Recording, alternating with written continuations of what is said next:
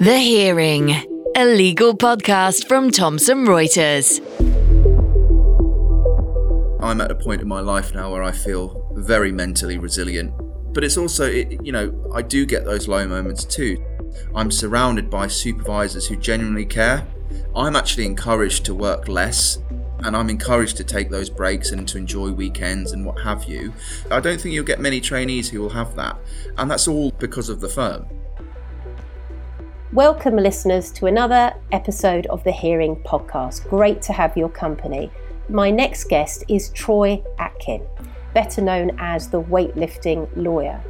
Troy works at Biscoes law firm, he's a trainee solicitor, and we wanted to talk to him about his very untraditional route into the law. What interested me particularly about this episode with Troy is the fact that he knew from quite an early age, I'd say, even though he was still doing another career, um, that he really wanted to pursue this career in law and what drove him to do that, and the absolute discipline he has for, for absolutely everything he does in his life, whether it be powerlifting, um, pursuing this career. He is immensely disciplined, very driven, um, he knows his reason why, and therefore it makes it so much easier when he has knockbacks or challenges or getting up at 3 a.m. in the morning to do training. He knows the big reason why, and that keeps him going forward. The Hearing. Troy Atkin, welcome to the Hearing podcast. So brilliant to have your company. How are you doing? Thank you very much for uh, having me. It's a, it's a pleasure to be here and it's a great opportunity. Um, I'm doing very well, thank you. Fantastic. And Troy, we found you because you've built up a little bit of a brand. Um, you call yourself the weightlifting lawyer on Instagram, on LinkedIn. Um, actually, I'm going to start with this first question. Where did that name come from? Well, it's pretty obvious, but why did you decide to call yourself the weightlifting lawyer? What was what was behind that? Um, no, it is a great question, and I think um, you know it, it combines two things that I absolutely love. Um, I love all things weightlifting, strength sports, um, and I also love the law as well, without kind of sounding cliche. So I wanted to have a, a handle that was catchy, but also reflective of who I am, um, so that if someone you know just just wanted to view my page um, quickly, they could ascertain what I'm about and uh, you know what what kind of content they can expect. And um, interestingly, I'm actually a power lifter, which um, to a layperson, there's there's no discretion between a, a weightlifter and a powerlifter. They they seem to be the same, but powerlifting is different to weightlifting. Um, but I didn't think that the powerlifting lawyer kind of rolled off the tongue as, as easily. So the weightlifting lawyer it was, um, just because I think they're both quite two generic terms which embody um, and encompass quite a broad aspect of each of the individual. Um, so, so for example, a lawyer, I'm, I'm, going to be a solicitor, but a lawyer is all inclusive, uh, and weightlifting it kind of includes all kind of different strength sports. So, the weightlifting lawyer for me just felt right, and it stuck to this day. Brilliant. Well, I know you're a trainee at Biscoe Solicitors, and it's great you've already got a brand for yourself already, and people are finding you. Um, and that's how we found you, actually. Um, I just wanted to start with this. What, what's your? You've got an unusual route into the legal profession. Do you want to tell us a little bit about how you came to be a trainee solicitor? What's your background? Yeah, so um, I, I think ever since I was I was very young, I always wanted to be a barrister. Um, that's the route. I mean, probably, you know, you may have realised that I like speaking and I like the sound of my own voice. Don't we um, all? But uh, but um, but I, I, love the law and I love advocating for people and I love it, it to be serious about it. I love um, kind of being that stop for, for victims of, of, of crime or victims of civil injustice, and I like being that voice for people. But my my route was kind of um, I was set off course um, late teens when I went, you know, I was in the hospitality industry for a long time, um, and I was actually one of the youngest managers um, at the at the chain that I was working at, quite a you know middle to high end chain of, of restaurants, um, and I went on from there. I actually got given my own place to manage, um, and and I ended up um, actually managing a team of around thirty of the chain of pubs uh, and and mm. teaching. Um, I, I, incorporated things called such as Troy's Trip Advice. Um, so I would go around helping people in in order to give the best customer service to people, and also how to kind of add value from that customer service to the brand. So you're not just ensuring that you're delivering uh, that spectacular service to your clients and customers, but you're also following on from that and using that, so getting that word of mouth back. And how do you get those reviews and testimonials, etc. So um, I, as I kind of gr- went up the chain, shall we say, in the restaurant industry, um, it, unfortunately. you know, I was kind of pushed back of house as you may, may, do as you, you know, get up the managerial ladder. And um, I decided that it wasn't for me anymore because I wanted to be client facing, and and I thought, well, I'm still enjoying the law. At this point, I was still enjoying legal articles. I was still um, doing pro bono work where I could, volunteering, shall we say, at that point. Oh. Um, so I, uh, uh, I, decided to go back to law school um, to get my degree and then then pursue that career. Gosh, so whilst you were a manager and training people and you were alongside that doing pro bono stuff and, and, and reading legal articles. So you, that, that interest in the law was, was there quite early, even though you had another career. Absolutely. In my opinion, I've always liked to have thought that my principles and morals were almost protecting other people um, because, you know, whatever happened circumstances in, in your life where you, you, where you kind of got to that view. But i've always wanted to be in a position where i was able to do something for someone. And i think when you're younger and you think like that you think perhaps i want to save everyone. But then as you mm progress and you kind of gain a better perspective, you realize that you can't help everyone, but the people that you can help, well, let's make sure that it's a really good job and that you're really changing people's lives. And, I, you know, in the hospitality industry, I was kind of doing that. I was providing someone a lovely service, what may, you know, a wedding or a birthday meal or whatever, what have you. And then when I was taken away from that environment, which I craved, um, that customer service aspect, I, I then just thought, well, you know what? I've always wanted to be a lawyer. I've always mm. had an interest in the law and a passion for it. So let's just pursue it. Let's see where it went. And, and so I returned to university. I was around, probably just turned 25 again.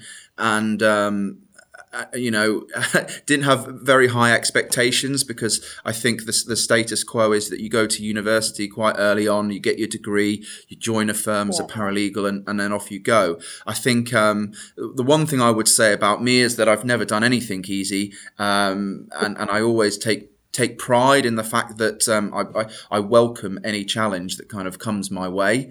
Um, although at the time it's quite difficult to think like that, um, but you know, I'm I'm, I'm here now. Mm. And uh, you know, this I'm interested in why this sense for justice and helping victims. You said, I think at the beginning, where did that come from? You know, has something have, have you experienced something personally, or you've seen something that has made you think that's what I want to do? It, it does that come from somewhere? Yeah, I've got two instances on that, and uh, the first one is related. Well, the, well, one's related to criminal, one's related to civil. Um, so, oh. criminal, um, I, I, had an incident happen when I was around 16 years old. Um, in, in, that we were a group of friends and I were out for dinner, uh, and then we were jumped. We went to went to court, and I just found that whole experience very disappointing. Uh, we were made out to feel like we were the victims, and I, I, didn't know then what I know now. So you know the evidence and that you have to get in, in, front of a court and and the processes and procedures of court. But I just found the whole thing very unfair and very unsupportive to potential victims of crime. When you say jump, Troy, sorry to interrupt. When you say jump, what what what do you mean? What exactly happens? It's Just that my listeners can understand. Yeah, of, of course. And um, forgive my colloquialism. Um, so a couple couple of people with baseball bats uh, basically um, came out of nowhere. We had no idea who these people were, never met them before, and they just started attacking us. So obviously from them we, we went we went through the, the correct channels. We called the police. The police then interviewed us. Um, and it was years actually since we in, until we um, actually got into the court into the crown court in winchester. And the, as i said the whole process was um, just very disappointing and very disheartening, and and it and it it made me not want to kind of bring another claim if I had a similar one in the future. And and I thought, well, I don't want anyone to feel like that. Um, I don't personally um, wish to pursue the criminal. Um, I'm more civil. But um, another incident of civil is um, a member of my family, an elderly member of my family, um, who was unfortunately very ill, got scammed um, mm. unfortunately got scammed for quite a lot of money. And um, that kind of links into um, some of the pro bono work that I did it during university, in which I, I worked, I was a scam, it's called a scam champion for Hampshire County Council, mm. whereby you um, raise awareness of scams. But at the time, I just felt again, there wasn't that support there. And there, there didn't seem to be someone in a position like a solicitor or a lawyer who could potentially be that stopgap and, and assist. And not provide the magic answer or anything like that, but actually just help find a way forward. Mm. Thank you so much for sharing that, Troy. I know it can reopen wounds. I'm really grateful that you're able to share that, and it, and it explains why you have this sense of passion, and also, you know, at the age of 25, where a lot of people think, well, you know, I've got a career. Um, actually, you went back and did the hard work, and and that must have been quite challenging at times and maybe question why you're doing this. But given those two incidences, um, I can understand why that, that drove you forward. So thank you so much for sharing that. Um, what struggles and challenges did you have then, if any, getting into the law? Did, did you think that, do you feel that your unconventional route in was actually a hindrance or was it an advantage? What, what, what was your experience? Yeah, I think um, initially it was de- it was certainly a hindrance because I didn't uh, I wasn't trained how to vocalize my experiences correctly in interviews. Um, eventually, it became my superpower because I could I actually had all this experience to draw upon. Um, so uh, you know I, I, must have had over 400 rejections. Um, you know, and probably even more more no return of emails, etc., no no callbacks or whatever, and um, and I took that personally at the beginning. Um, I took it very personally because um, you know 25, 26, 27, I've left. Uh, you know, by the time I was at the peak of my hospitality career, I was on a great wage and I was on a wage where I could um, start the rest of my life, shall we say. And I, I, left all that to, to go back to, to the legal industry. Um, well, not even to the legal industry. I left that to go back to university. I didn't have a job. I had to go back to other um, other ways of earning money. And um, yeah, I think it's the life of a lawyer. Um, but you don't realize that as a student that at every turn there's a prob- problem. And if you want to be a lawyer, I always say you want to be a lawyer, well, you're a problem solver, and this is just another problem that you've got to solve. I think trying to tell that to a student with no legal experience is difficult to understand. However, all those experiences shaped me. And um, around 75% of, of the journey through the application process, I actually started seeing all my rejections as, as fuel and fire to, to, to drive me on. So it was, it was a, it was a very harsh learning curve, but it was a learning curve nonetheless. And it was vital because I wouldn't be the person I am now if I didn't have gotten rejected all those times in the past. So yeah.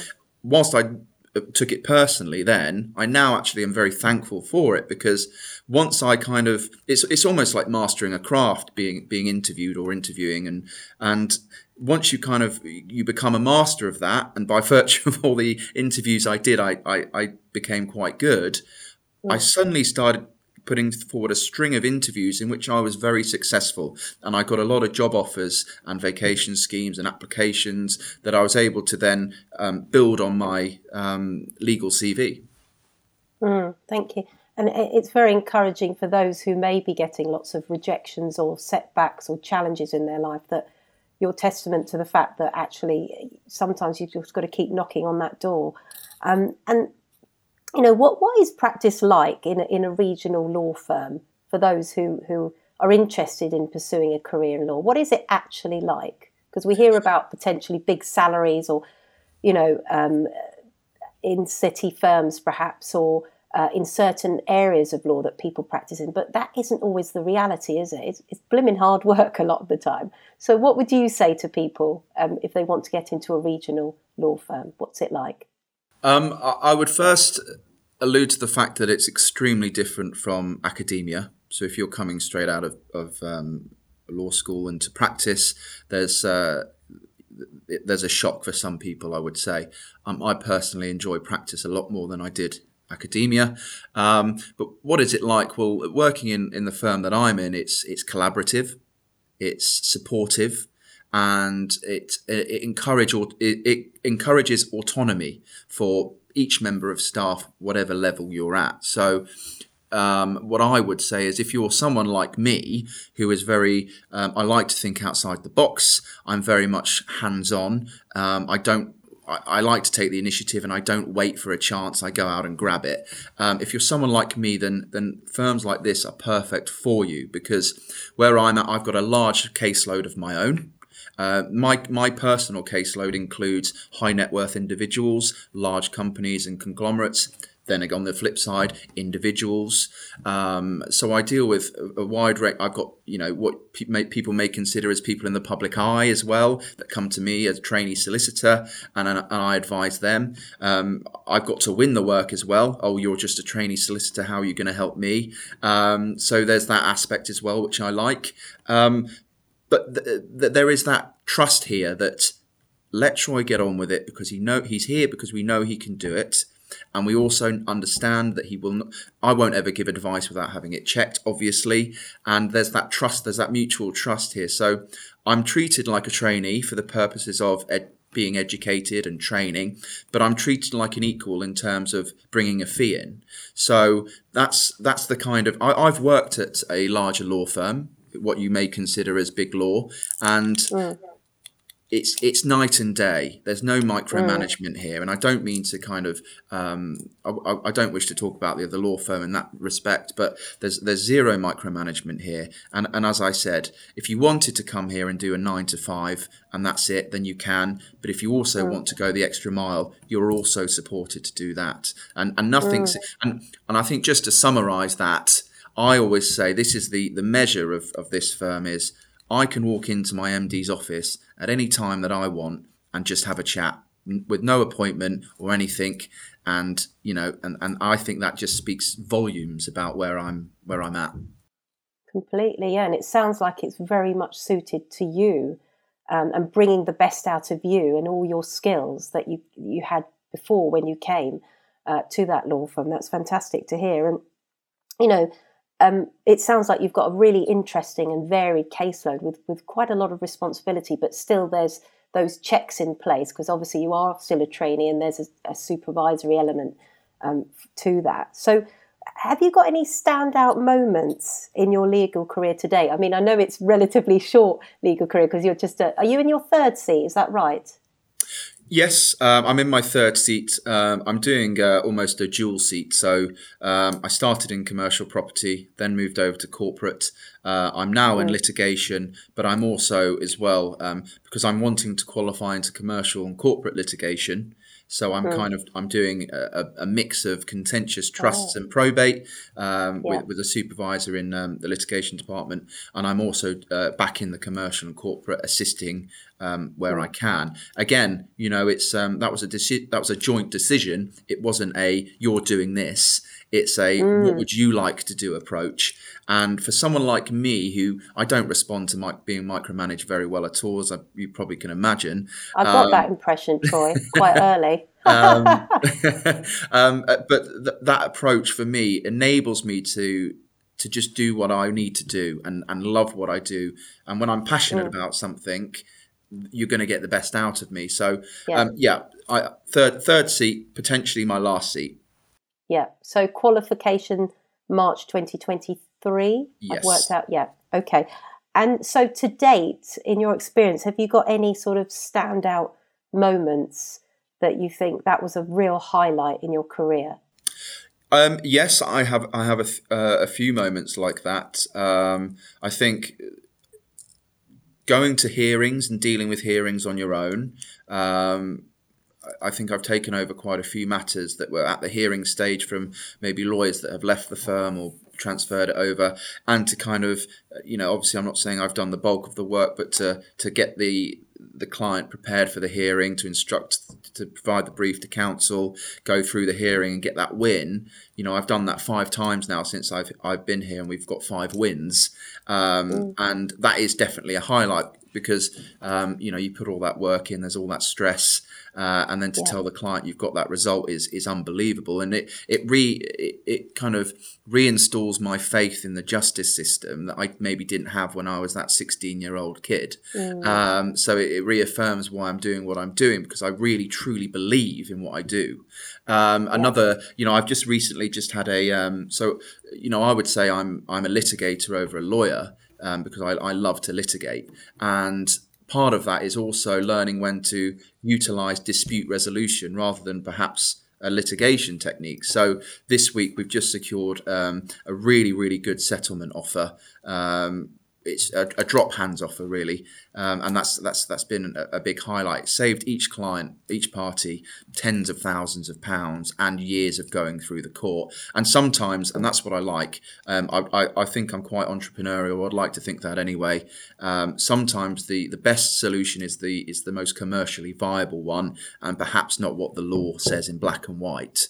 Um, and and just kind of just to just to round that back off as well um, probably the, the best win for me was um, protecting um, a very elderly client who unfortunately um, had had a terminal illness. She was she was the victim of, of quite aggressive um, developers um, in negotiations for a certain agreement, and we managed to actually um, stop those negotiations, um, secure her some compensation, quite considerable, and um, and most importantly for her, they received a formal apology from the from the company, so they admitted their liability throughout. So I'm not money driven. I don't care about money. I think that if you're good at something and if you're at the top of, the, of your game, that just comes and, and you can fulfill those fee quotas and, and whatever you, the fee targets that you've got set.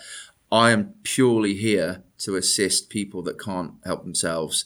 Um, mm. I'm, I'm, I'm quite bulldogish not in this not in the way that I litigate. I, I like to litigate fairly and, and courteously and, and politely and things like that. But when it needs to be firm, I can be firm. Whatever the client needs, is, that's the only thing that really matters to me.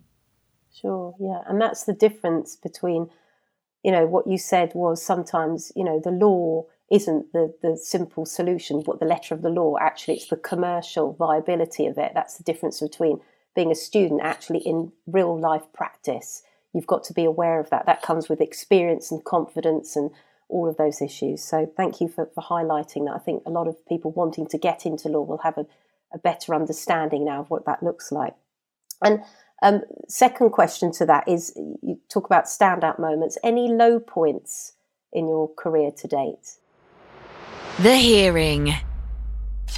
On the outside, you're a lawyer calm and cool, but inside there's a passion to perform, a drive to be absolutely on your game.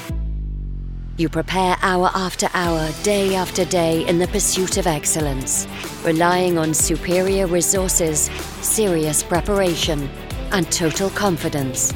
That's the advantage we give you. Be your best with Thomson Reuters Practical Law.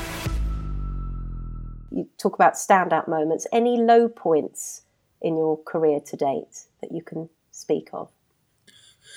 Um, I, I think I. It may sound a little cliche. I don't. I don't see any moments as low points. Um, I see mm. them as learning curves. Um, mm. But I would consider that perhaps, uh, you, you know, le- moments that have happened so far in my career, perhaps where a client and, and I maybe didn't see eye to eye on the on the best way forward. So, for example, in litigation, um, you know, the overriding objectives of the parties are for each party to essentially resolve the dispute without the need for court intervention and you provide a you may provide a client with the most practical reasonable cost effective solution and the client may wish to just litigate on principle, shall we say. And I think whereby there's been no real low moments as of yet, touch wood, um, but there have been moments in which um, a client and I have not agreed, and perhaps we may have decided to go our separate ways. Um, right. which is which is not the ideal solution. And and even though I can safely say, and obviously I've got my supervisors as well that have gone through all correspondence and advice before I've sent it, so it has been checked. Um, even yeah. though I can safely say I've done everything correctly and I've acted within the best interest of the client at all times, there's still a little bit in, in the in the back of my mind that thinks, well, I wish I could have done more. Because even if there is mm. a when we've all got troublesome clients, but I'm of the view that no client is too troublesome that you can't go above and beyond. And I think that's kind of maybe the the idealistic Troy speaking, in that I want to help everyone, but yeah. There is a realistic approach to that in which you can't. And sometimes the best thing that you can do for your client is to say, look, I've given you the best possible advice I can give you. I'm of the view that if you seek instruction elsewhere, that they'll give the, the similar, similar or the same advice. Um, however, you have a right to pursue it. I just don't think that you'll the prospects of success for you are, are, great. Therefore, I don't wish to take it on for you. That's the only reason that I'll yeah. say it is, is if I really don't think there's a chance. Because as I said, I'm not here to just take someone's money for the sake of litigating. Mm. I'm not here just to take a case if I don't think it's going to be worth their time or their money.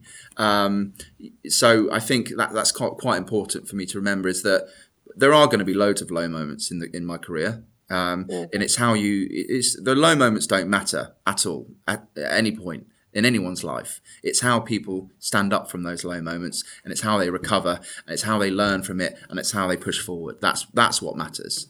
Yeah, and and you know, I I practiced in personal injury law and acting for claimants at one point in my career, and you it, it's hard to break the news to clients that actually this doesn't have prospects, and and you'd be wasting your money pursuing it. You'll be doing them a disservice if you you know you can't lie to them or mislead them and say you know you've got a great chance. You've given them the information and then it's up to them um, and and if they want to pursue it they have to go elsewhere. Um, so that's having integrity isn't it? Um, thank you for explaining that. Um, i'm interested how i know you're passionate because I was, I was looking at your linkedin profile and instagram and everything and you're very passionate about mental health and physical health.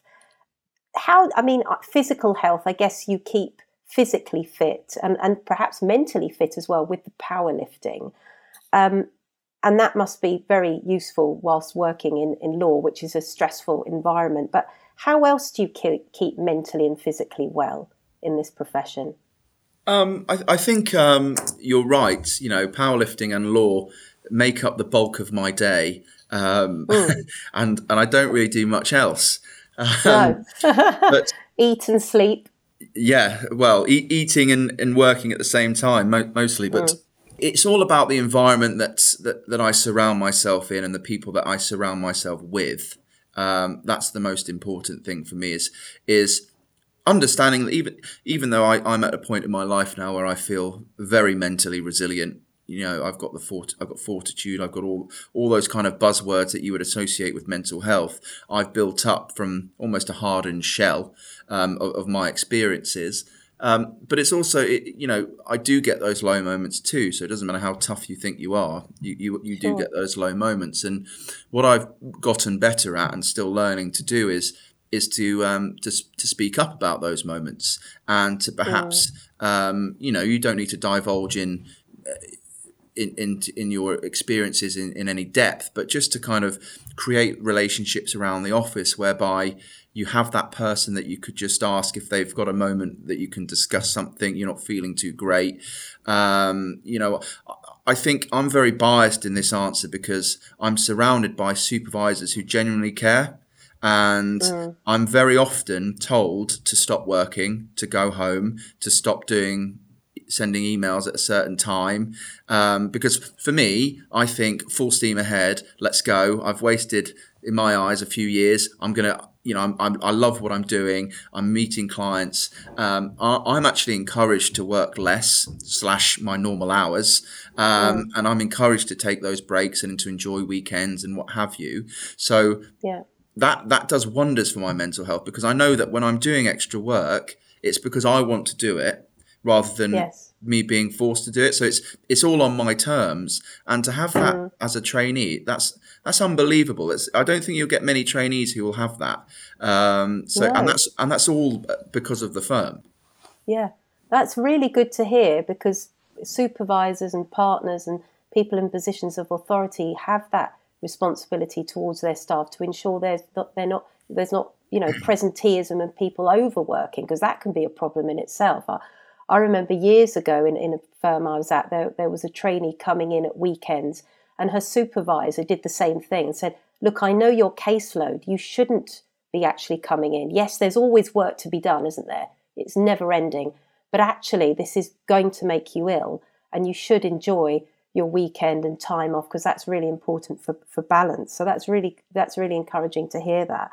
Um, so I know on your Instagram account um, you share your sort of mental health journey, powerlifting journey, and you spoke about you know you you speak openly about mental health, but where are the boundaries? Because I've noticed LinkedIn is turning a little bit into Facebook and you know maybe i'm a person of a certain age that people i think overshare sometimes. You think oh my goodness is you know it's all good to to normalize and to have these open conversations. I think that's really important. But are there boundaries where we think actually this is this is personal to me and you wouldn't necessarily share with followers or where's the line for you troy i guess is what i'm kind of asking. Yeah i think um, you know I, I, share the view that um, linkedin is a business professional website and it should be used as such uh, and if you wanted to share things that maybe aren't of a professional nature it should still be done in a professional way um, However, my mental health journey has allowed me to speak to thousands, if not tens of thousands of people. And what I've realized is that we can't encourage mental health and openness and transparency about it if we're going to be if we're going to place restrictions on how people can do it. So sure. if we're going to say you can do it in this way but you can't do it in that way, mm well you're gonna you're gonna discourage people from doing it. So there's either got to be an open forum whereby there's an acceptance that if someone wants to discuss it on that website, then that's what they felt was the best thing to do at that time. And even though it's not something I like, I'm going to respect that, and I'm just going to mm. respectfully either unfollow or scroll past or what, whatever yeah. you need to do. Or there's got to be on the flip side of don't share anything because I, I don't think we can drip feed things like mental health because mm. everyone has a different way of dealing with it. The way that you deal with yours is a way different to. I'm very much. I'm quite actually closed, even though I do share. I don't mm. share mm. everything because I'm. I like to deal things in a certain way, and then when I'm ready to talk, I'll talk. So I'm. Yeah. I'm very much. I'm not a very reactive person in that sense, but some people are, and some people like to. So don't get me wrong. I scroll on LinkedIn and I think this is not for me. And, and sometimes I may think, why are you posting it here? And yeah. and I and I get both sides of, of the argument, one hundred percent. But whereby mental health is so personal and particularized to each person, unless it encroaches on your life or someone else's life, you don't have an opinion on it. That's my yeah. view. So I'm I'm kind of of the same view that I, I do wonder about people who then comment and say, why is this on LinkedIn? Why, you know, let that individual do, as long as it doesn't encroach on your rights or, you know, anything to do with you. They're obviously needing to have some sort of outlet for some reason. It's not for for anybody really necessarily to, to comment on that because that may you don't know what they're going through um, to to do that post in the first place. So I think yeah, I think I'm in agreement with you there um, with your approach. Um, and I know, sorry, did you want to? I butted in there, Troy. Did you want to finish off your point? We like to talk a lot. I can tell. no, no, it's um, it, it's absolutely fine, and I and I think you know, uh, there has to be. I think there has to be a fine line between business and personal. For sure, there has mm. to be because it cultivates different relationships. Um, so, for example, I wouldn't go telling my clients how I felt, and I certainly wouldn't go sharing it on a forum where I know they're on but you know, I, I can't speak for those that, that need to do that because I think I'm all about having a serious chat about mental health. I don't like the unicorn and the fluff and all that kind of stuff that comes with it. I'm I'm probably what you would call quite a traditional person. You know, yeah. um, I come from a very traditional family. Um, you know, all, I like to lift weights, I like to work, and I like to socialize. I'm, I'm, I'm quite simplistic in that regard. And over time and the people that I've met have shaped the way that I act towards mental health. And it's it's it's very simple. You allow people a chance to speak, and if you allow them that chance to speak, you can't restrict that um, because once you start restricting it, you then place a lot of restrictions on people and they, they just won't speak out about it and there is a it, it's very severe and it and it all come it's I, th- I, find with mental health we're always talking about how other people react to it when actually what we yeah. should be focusing on is is how do we stop it or how do we prevent it how do we help yeah. it and if we if if we're helping it i would rather someone posts on linkedin something that you know could be regarded as a facebook post than perhaps doing something that's final to themselves if, if you catch my yeah. drift. Perhaps doing something that's very negative to their own person or their family or something. Yeah. i'd much rather a post than that. So if that's what they have to do at that time then i hold no judgment. Yeah. Yeah. Interesting. Thank you. And lastly i, I saw on linkedin that um, you're a McKenzie friend which sounded interesting. Do you want to tell uh, the listeners what what that is and what that involves and how long you've been doing that yeah, so um, throughout university, um, th- this is as I said, and if I could just link it to another point that may be useful for maybe aspiring lawyers in my position, is mm. I didn't have any legal experience, but at university there's always loads of pro bono stuff you can sign up to and, and I signed up to everything and anything and, and I built my CV that way and, and one of the things that was attractive to employers was the fact that I was a McKenzie friend and uh, a McKenzie friend is essentially you, you, you assist, um, more particularly in family courts, where you, where you go and assist um, individuals at court that have never been to court before, and you just essentially you're just a friend. You help them. You don't advise them on any of the law or anything like that, but you help them with the procedure, and you try and take a little bit of the burden of the day off them. And um, and as I said, there's it was the cases that I was involved in were were, were very um, emotive and, and very overwhelming for, for the individuals who I was there with. Um, but it's that sense of support, and it was that support that I was talking about. You know, when I went to court that time when I was younger, I didn't I didn't know what I was doing. I went into this big dark dreary building. Um, you know, I, I, had this scary judge talking to me and all these barristers going at me, and it was just a really kind of overwhelming experience. And just to be able to, it, the way I see it is if I had someone there at the beginning just to say, this is what to expect, this is what's going to happen, and at any time, if you need to stop or if you need to do, if you need to have a break or whatever, this is how you go and do it. Then I would have been much more um, at ease with the whole process because going to court for us, we're desensitized to it now because we're in every day. Um, but uh, to a layperson or, or a litigant person or what have you, this is the, this is probably one of the most standout moments of their life. So to mm. have someone there just to sit next to them and get them a coffee, a drink of water, and a couple of tissues, and say, "Look, it's going to be very stressful for you, but I'm here if you need anything. Let's do it together." Uh, and and that just to provide some sort of support for them. Yeah, absolutely. And because people, I mean, it can be a very intimidating place you know not not understanding where does the judge sit where do i sit where do people give evidence all of that. As you say we're de- desensitized. We we've seen it so many times but um, so that, that's that's a really rewarding thing to do and really uh, good advice actually for perhaps students wanting to get into law to, to gain that experience as a volunteer. And I've realised we haven't really spoken much about your your powerlifting, so that's probably a good place to end. Um, by asking a little bit more about that because you are the weightlifting lawyer. So let's hear more about that. Um, you've got to quite a serious level with your powerlifting, haven't you? National level. Were you third at British Bench? Is that right in 2022 and 2021? Yeah, that's that's correct. Um, I'm, I'm currently ranked second in England um, and third oh, in gosh. the U- third in the UK, um, and I and I'm hoping to. All I want to do is represent GB. That's all. That's all I've wanted to do since I started, um, and and take my benching to the world stage. I also compete in squat and deadlift as well. Um, so I'll be competing at nationals next year for that.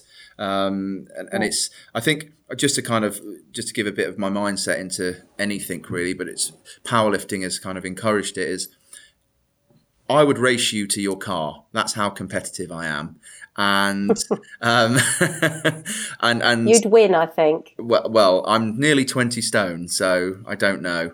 Um, but but that's that's. I'm a wheelchair user. I think you would actually. You oh. can't see that. I think you you'd beat me every time, Troy. well, maybe, maybe, but um, it's that's you know I am I I'm extremely competitive, and all I want to do is win. And that the only the only thing that's important to me is winning. Um, and over the years, I've changed my perspective of, of, what winning means to me. So, for example, winning might mean going through, um, you know, the day without a hiccup. That's a win. Whereas before, it meant oh, I need to be first at everything. Um, that's that's changed as you get more experience and you go through life for, for me. Um, but just going back to my powerlifting, yeah, I, I train five, six days a week, um, three hours a, a, pop. I've got a coach, I've got a nutritionist. Um, I take it very, very seriously. I, I don't drink, I don't smoke. Um, you know, I rarely go out. I'm I, am i am very boring. I'm very transactional. Um, but I like to think that I'm doing something for for a reason, and if I can see why. I'm doing it, and all I've ever wanted to do is, as I said, is to represent my country. Put and and I, and I've said I've joked to my boss that when I get the GB singlet, it will be on underneath my uh, suit, and um, I will be at all times right. ready, ready to because I'm I'm just proud of, of what I'm doing, and um, you yeah. know, there's I think just just quickly, if I may, just discuss this. There's um, there's a great overlap between the legal profession and and strength sports at, at a high level in that both require discipline, both require um, a high level of mental resilience, and, and both require the um, the mentality to take a rejection as as fuel and to to to kind of overcome obstacles because on Instagram, only people only ever see the snapshots of what I post and these fantastic lifts yeah. and look how you know all these weights that are moving and, and what and what have you. What people don't realize is, is the ninety nine percent of the time where I'm I'm I'm training alone. I might I might fail lifts. I'm waking. I'm training. Sometimes I train at three a.m. I, I fit in my training whenever I need to. Um, you know, during lockdown, I was training minus ten in my shed. It was raining down, raining. You know, outside and I was and I was squatting at 6 a.m. in the morning with hundreds of kilos on my back. It was freezing cold. And I could have stayed in bed and I could have done it later, but I didn't. And I didn't because I've got somewhere to be and I'm not going to get mm. there if I just stay sedentary and if I just rest on what I've mm. got. So I always, always want more. I always want to be the best. But how I get there, my approach has now changed. In that, I'm a little bit kinder to myself because the first time I actually went to um, a national competition, I put my medal in the bin because I didn't get number one, and that's oh wow. So that's I've changed now. So pretty harsh. Pretty well, harsh. I you know I I surround myself. I train with and I surround myself with the best of the best. So that bring you know you raise your game and um, i think when you've started in that environment it's very intimidating and you there's loads of anxiety and you think oh i'm just not at this level and i'm never going to be yeah. and for someone like me i want I like results now, and I want something to happen now. Um, and you know, as a lawyer, most lawyers are. I like to be and have to be in control of everything. And with with powerlifting, you're not in control of anything. Um, and I think that's a great um, it, it, crosses over to law very well because I, I, would personally say that powerlifting has given me the majority of my skills um, hmm. to be able to uh, adapt to the legal industry. Really interesting. Troy, I've really enjoyed our conversations. Thank you for being so honest um, and, and sharing your life with us and your journey. Um, I think you've got a really bright future ahead of you. I, I genuinely mean that. Um, it's been an absolute pleasure to interview, and I wish you all the best with powerlifting and being a lawyer. Thank you so much. Thank you very much. The, the pleasure's all mine, and it's been an absolute honour. The Hearing. Thank you for listening. And please do get in touch with us if you like us to interview a guest you're dying to hear from or any future topics you'd like us to explore. We'd love to hear from you. The Hearing, a legal podcast from Thomson Reuters. To find out more, go to tr.com forward slash the hearing or subscribe via iTunes, Spotify, or wherever you get your podcasts.